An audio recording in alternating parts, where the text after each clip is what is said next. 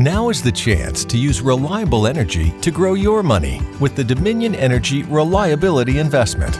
Our new investment product offers competitive returns, no maintenance fees, and flexible online access to your money. Make the reliable investment in reliable energy. The Dominion Energy Reliability Investment. To find out more, go online to reliabilityinvestment.com. That's reliabilityinvestment.com. Julian Zelizer is back, political historian at Princeton University and a New America Foundation Fellow. He has published over 500 op eds, including his weekly column on CNN.com. He has fellowships he's received from the Brookings Institution, the Guggenheim Foundation, and the Russell Sage Foundation. His book is The Fierce Urgency of Now Lyndon Johnson Congress and the Battle for the Great Society, one of many. Julian has written a piece uh, about uh, Reagan's uh, Reagan's party. This is Reagan's party, but we have a lot of things to talk about, and we have a Democratic town hall coming up, which I'd love Julian's thoughts on, and I know you would as well. Julian, good afternoon. Happy Hump Day. Hi there. Thanks for having me. Always a pleasure to have uh, you uh, with us. Um, uh, first of all, um, with um, the Democratic town hall in New Hampshire, talk to us if you can just briefly about because this was not a DNC you know, formally planned debate.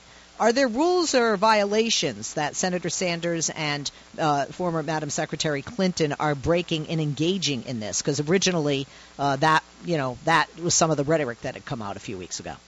Well, you know, the, the standard practice since the debates really got underway uh, in in the 1970s when this became a formal thing was uh, that there would be an agreement before the campaign season started. There'd be rules of engagement, and you'd basically stick with that framework. In the last few cycles, we've had these primary debates, which are different than what we've had in the past, with many of them taking place. And so while this might violate the rules originally agreed to, I think we're in this open-ended campaign process where there are no real rules. Uh, and in the current media environment, it's hard to say that you're going to have a formal structure to how the candidates should go at each other over a long course of time. This is going to be moderated by Anderson Cooper. It's a CNN town hall event. Uh, some people, you know, look, I say you win, you win. She won by a very slim margin. She did not win by the six, uh, uh, you know, uh, district coin toss, and Bernie Sanders won uh, some uh, rounds and some delegates by the uh, the coin toss as well. He's not pushing and fighting that, uh, but she had double digit, you know, numbers leading into Iowa in November. Right now, Bernie has those double digit numbers. I think as to today, Real Clear Politics had him at 20%. I know yesterday was 18%. You know, he has, what, in 24 hours, um, garnered between one and three million dollars, depending on you know who's reporting you believe. Um, how, how tough does that make this for Hillary in this Democratic town hall, and for Bernie, um, because perhaps the bar is a bit lower for her. Um, or higher for him, and we all remember what happened last time she was in New Hampshire and she was double digits behind. Yeah, uh, you know, this is often where a candidate who's struggling does best uh, because it obviously increases the expectations, as we say, for Bernie Sanders to do well. There's inflated views of how well he will perform.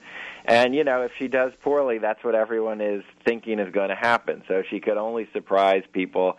Uh, but that said, uh, she doesn't want to have two, lo- you know, a, a tie and a loss. And I think, you know, people are now watching to see not simply can she attack Sanders, but can she inspire voters the same way Sanders has been able to do. Uh, so I do think, even though the expectations are low, there is uh, pressure right now for her to give a sense of her ideas and her vision in a way that excites all the people who are flooding into New Hampshire right now to gather her vote. We're going to take a break. We'll be back with our guest, Julian Zelizer, political historian at Princeton University. We'll be back. Don't forget the book, The Fierce Urgency of Now Lyndon Johnson Congress and the Battle for the Great Society. We're going to talk more with him about this and other issues like Republicans. Follow him on Twitter at Julian Zelizer, J U L I A N Z E L I Z E R. Back, Julian Zelizer is our guest, political historian at Princeton University, New America Foundation Fellow. Read his weekly column on CNN.com and get his book, The Fierce Urgency of Now Lyndon Johnson Congress and the Battle for the Great uh, Society. So you said this. Is, does Hillary have a bigger task, or is it easier because she's behind and less is expected of her? And also, Julian, when we look at numbers, she definitely needs single women uh, to to come to her side, and she needs youth. How does anybody do that in one town hall and, and, and gather anybody in one town hall? I mean, if you were advising her, what should she do? Well, the reality is you don't. I mean, there's rarely a debate or a town hall meeting that can move any significant portion of the electorate. So if she's hoping that somehow she goes on this town hall and young people are moving from Bernie Sanders, where they're giving him overwhelming support to her, it won't work. So, you know, I think it's an incremental process. A, you're trying not to go on and say something that, you know, causes a, a backlash in the electorate against you and at the same time, you're just trying to steadily build support and enthusiasm, not with new voters, but with the people who are already there for you older voters and women uh, and suburbanites. And when we look at what this can accomplish, I mean, what can Bernie do? Does he just stay the course, or does he, you know, just you know keep it? Um, I don't know, tempered, to, you know, so to speak. Because look, if I had a 20% lead, I, I don't want to do anything to reduce that. I don't want to put my foot in my mouth. Yeah, I mean, I think that's the smart thing for him to do, and the uh, notion that he would go on TV and say uh, radically different things, most uh, pertinent, will he just go and attack Hillary Clinton in a way that he has not, would probably be a mistake. He's doing well. He's up in the polls in New Hampshire. This is a state where he should do well. Uh, so why change that at this point? And my guess is he's a very focused politician. He says the same thing over and over, and I think part of that is his strategy. You know what his message is about. So I think you're going to hear generally more of the same, maybe with a couple of digs at her, but I think that's all he really should do. How about her digging at him for, um, you know, really uh, you know, do, doing almost a 360 with regard to her emails. This is a guy who stood there and said, uh, famously, when they were having their kumbaya moments, nobody gives a, da- you know, nobody cares about your damn emails. And you know, now he's like, oh, this is you know concerning, and you know, I was surprised he was you know going this route, to be honest. I was. I'm sure his advisors are constantly tempting him to do this uh, because it's an area of vulnerability and it gets to this uh, issue of trust and judgment. Uh, that said, I don't think it's in Hillary Clinton's interest to make more of the story than anyone else in the room is going to do. Uh, and if she engages in a back and forth with him about you said you wouldn't do it, but now you are, I'm not sure that's going to resonate with voters as much as hearing more about the email. So uh, she needs to focus on issues, ideas, and again, to try to provide a level of inspiration that so far has been a little difficult for her to achieve. Um, also, I'm I'm wondering if, in fact, we're going to see these attacks. Some people say Clinton's going to be on the attack. Some people say Bernie will be. Uh, and and you know, this is a guy who said that he would never run a negative ad in his life, and he obviously already has. I mean, the Goldman Sachs ad, for example, talking about paying politicians speaking fees. This was clearly a shot um, at her. Um, and and I say this because New Hampshire is a very different state than Iowa, a primary different than a caucus, and Republicans in uh, in New Hampshire very different. Uh, some are moderate and unhappy with the field and may actually be looking to a Bernie or a Hillary. And you seem to have more independence in a state like uh, New Hampshire. And New Hampshire, even though Iowa, a lot of people make up their mind in the last minute, New Hampshire, historically, people, folks there, wait till the very last minute to make up or change their mind. Yeah, I mean, look, uh, so far uh, Bernie Sanders has focused on appealing to the base of the party, appealing to activists, appealing uh, to voters who just haven't thought that there's anything good about politics. But now it's a very different constituency. Uh, the percentage of the population that uh, is independent is huge in New Hampshire. It's close to like 30 or 40 percent. So that's who he's going for, and they don't like the attacks. They don't like the conventional politics, and uh, that's again why it would be a mistake to all of a sudden turn into some kind of nastier attack version of Bernie Sanders. He has to continue with the same idea, basically. How do we reform the government process? I think that's the argument that he has uh, that also distinguishes him from Hillary Clinton, uh, that can appeal to independents in his state. Uh, you know, uh, Bernie Sanders was uh, on a white Dodge Ram pickup truck and said, "We just got in from Iowa, where we astounded the world, and now in New Hampshire, we're going to astound the world again." One of the things I and I like Senator Sanders, but one of the things I think a lot of people have liked um, is that he you know, people look at him as an outsider, but he's not, clearly. I mean, he's been in Washington and a part of the House and the Senate for years. Uh, he's been a part of the establishment, uh, at, quite frankly, except for Trump, Fiorina, most of them have. Um, but, uh, you know, one of the things I liked about him was not just his being real and his passion, but his humility. And even though we may sit on a Dodge Ram pickup truck, those words, we astounded the world and going to astound the world again. If I hadn't seen who said them, I would have thought it was Donald Trump. Um, and uh, so what I'm saying is, is uh, is Bernie's ego getting inflated by these numbers, and can that be dangerous for a candidate as well? That can be very dangerous for a candidate. I mean, he's talking not just he's literally, you know, talking about a political revolution that he is leading. Uh, and if you're not careful, that doesn't just sound to some people unrealistic, uh, but it also sounds uh, like it's becoming more about yourself than about what you're trying to do. The other mistake is you focus more on yourself, more on yourself as the candidate than the campaign you've been trying to run. He has done a very good job for all his flaws, of focusing on issues and making the issues uh, why people would vote for him. And so he has to be careful now as he experiences some success not to move away. He does not want to turn into the Donald Trump of the Democratic Party, um, and that's always a danger right now. Uh, let's talk about Republicans. Um, I've heard people say that Marco Rubio's the one to watch because Cruz and, and Trump are going to be fighting. Trump hurt himself by not being in that debate, not waging a real good campaign, not having the experience, and maybe not putting the money into his campaign that he should have. Um, what do you think it looks like for those on the right in New Hampshire, and what do those uh, different, especially the top three, uh, need to contend with? And with three dropping out this week, Huckabee, Paul, and Santorum, do those dropouts really matter numbers wise to Rubio, Cruz, and Trump? Well, I think you know this is going to be a primary where Donald Trump is still hoping to do very well, and I don't think it's unrealistic to think that he will do well. Uh, you know, this is the kind of state where he not only is polling well, uh, but where that independent aspect of the electorate or disaffected Republicans might very well go for him, where they're not going to be that comfortable with a Ted Cruz, who is far to the right on almost every policy issue. So for Donald Trump, this is the primary where he restores the narrative of a winner, and I think he has a good chance of doing that. For Ted Cruz, it's easy to see him slipping into third or fourth place, uh, which would be a problem for him and undercut some of the aura he has after Iowa.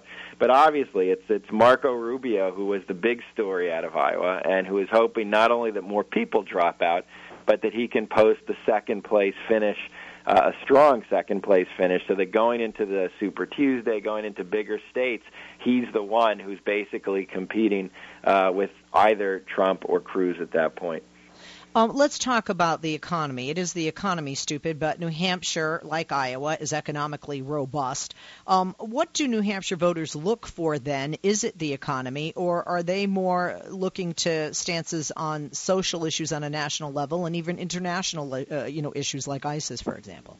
Well, the polls are showing the terrorism register is very high, foreign policy uh, register is high, immigration does, even though there's not a huge immigrant presence in the state. Uh, drug policy is another big issue there because of the heroin crisis that the state has been facing. That said, there's a very good article, I think it was in the Times, that even though the economy is good, unemployment is low, and poverty is low, there are many people in New Hampshire who are very anxious about their future, about this kind of economy. So I still think that in the exit polls is going to be a big question that many voters have. They don't just want good economic figures, they want a solid economy. And and that's a story that's going to play out in primary and primary again and again. And also uh, looking to the people in the state of New Hampshire, they like personalities, right?